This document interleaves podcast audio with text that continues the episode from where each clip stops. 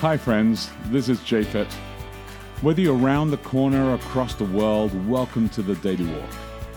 I want you to take a moment today to pause in Jesus and see what new thing could take place in your life. At the end of this podcast, you can download our app, Boulder Church, or visit us online at boulder.church to connect. And remember, we would love to hear from you as we prepare for our messages every Saturday morning on the Daily Walk. And good morning. It is Wednesday, October 24. Welcome to Daily Walk. I'm Becky De Oliveira. And I'm Japhet De Oliveira. And uh, let's uh, pray for today as well, middle of the week. And uh, Lord, I just want to thank you for today. I want to be able to uh, breathe in this moment uh, just to reflect again on this passage, Romans 13. Uh, give us uh, good insight, give us fresh insight, give us the challenge that we need to hear for our own lives, for our lives of our community, and for our for our countries and for our church, wherever we are in the world. We ask for uh, wisdom in this in Jesus' precious name. Amen. Amen. Oh, this is exciting. We're using a new translation, or is it a paraphrase? Uh, translation. It's a translation. It's Yeah. called the New Testament for Everyone. That's the NTE.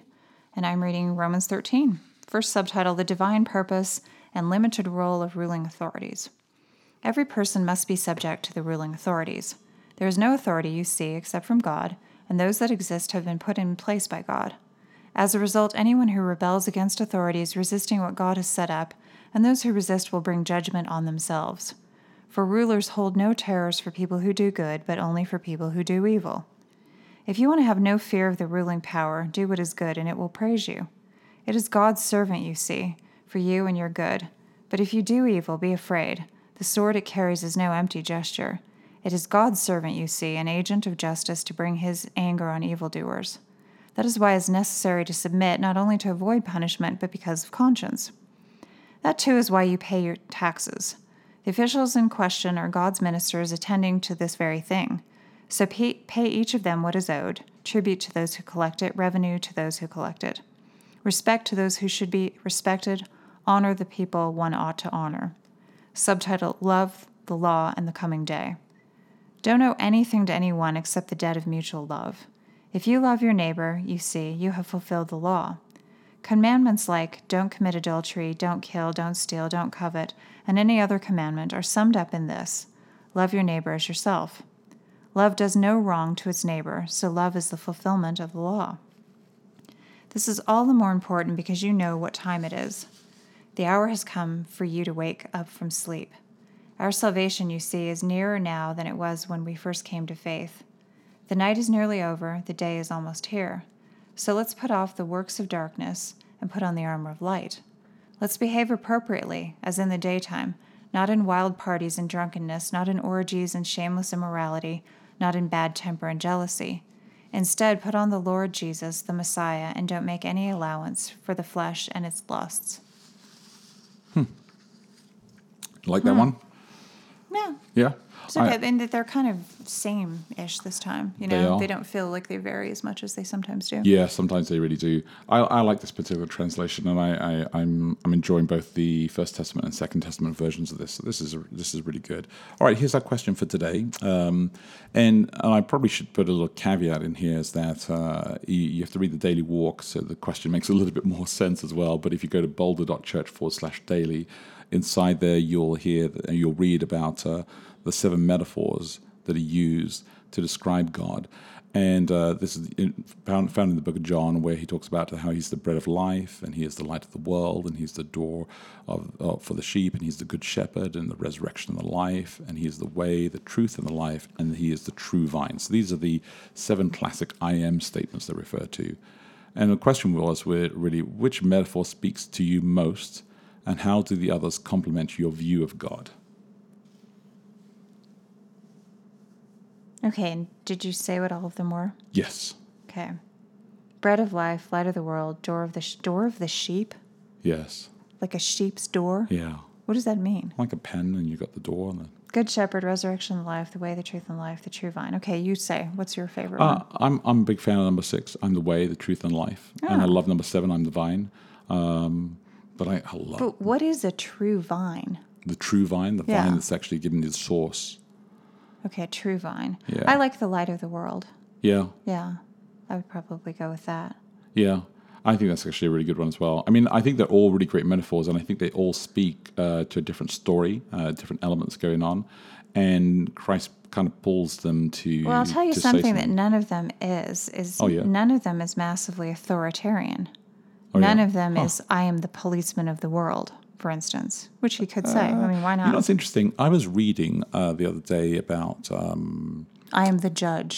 not the judge, but I was reading about the story about policemen uh, when in England, uh, like when I was a kid, and I remember policemen when I was a kid as being just like brilliant, friendly, kind of cheery. Some of them are still in England. If Oh, you go to are, the small are, towns like in. Cornwall, and and, they are, and, and I think there's there was they had a better PR yes, uh, back then, you know, when I was a kid, um, like you, I felt like you could go and approach a police officer and Yeah. and and you could Ask ask, them for the gun, direction. or- Oh man, in London they were like fantastic, right? But um, but it's changed a lot.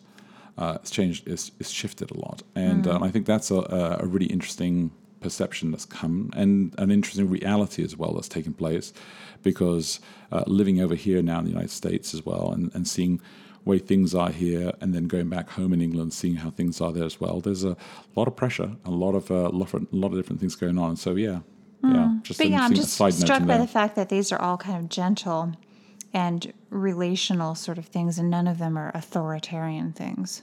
They're all kind of helpful. The, the bread is something that nourishes you. The light is something that gives you the ability to see. yeah the shepherd The who cares door, for you the door allows you to go somewhere, but Yeah. it doesn't force you. A door doesn't make you. It just gives you the option. the resurrection of the life um, a shepherd similarly guides you. yeah Resurrection life, um, the way, the truth, and the life. And a vine, a vine just grows and Supplies. takes nourish. Yeah, it supplies. So these are all Yeah. nurturing yeah metaphors, It's and none of them are forceful.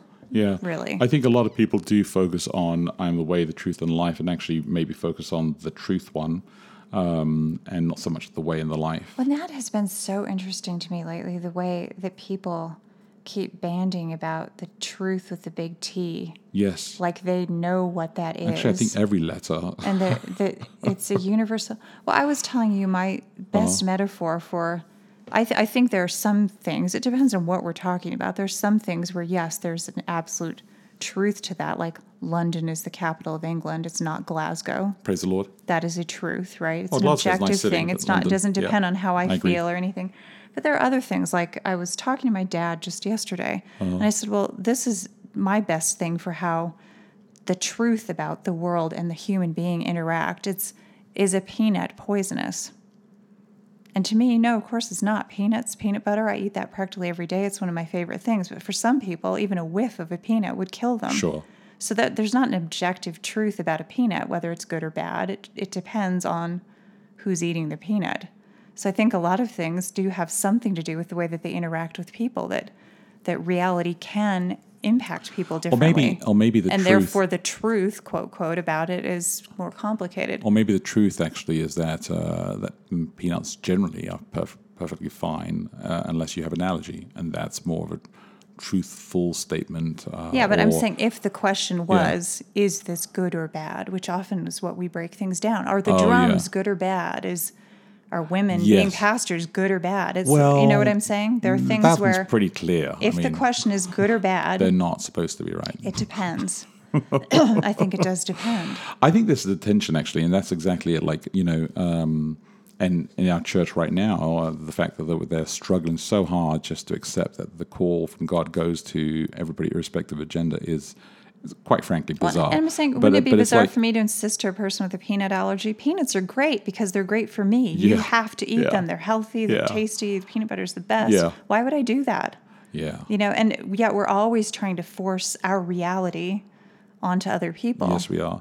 Don't you think though that we live kind of in a world where we're constantly being pitched ideas all the time, and somebody's trying to win us over all Oh, the time? sure. So and so kind of there's always like this this kind of like pull one way or the other Mm-hmm. on every single subject, and so then those who feel like, hey, this is actually like you said a few days ago, the, the moral thing, they become like, oh, this is even harder. that everything feels like it's a moral issue, and where everything feels like it's something that you have to win. Because yeah, to and there's would be no there's no live and let live. There's no Right. ability to actually see this kind of stuff. I, I really, you know, uh, I think that listening to you describe um, how none of these come across in the authority is interesting because it, it for me it makes me kind of sad in the sense that I wish the authority was defined this way. Mm.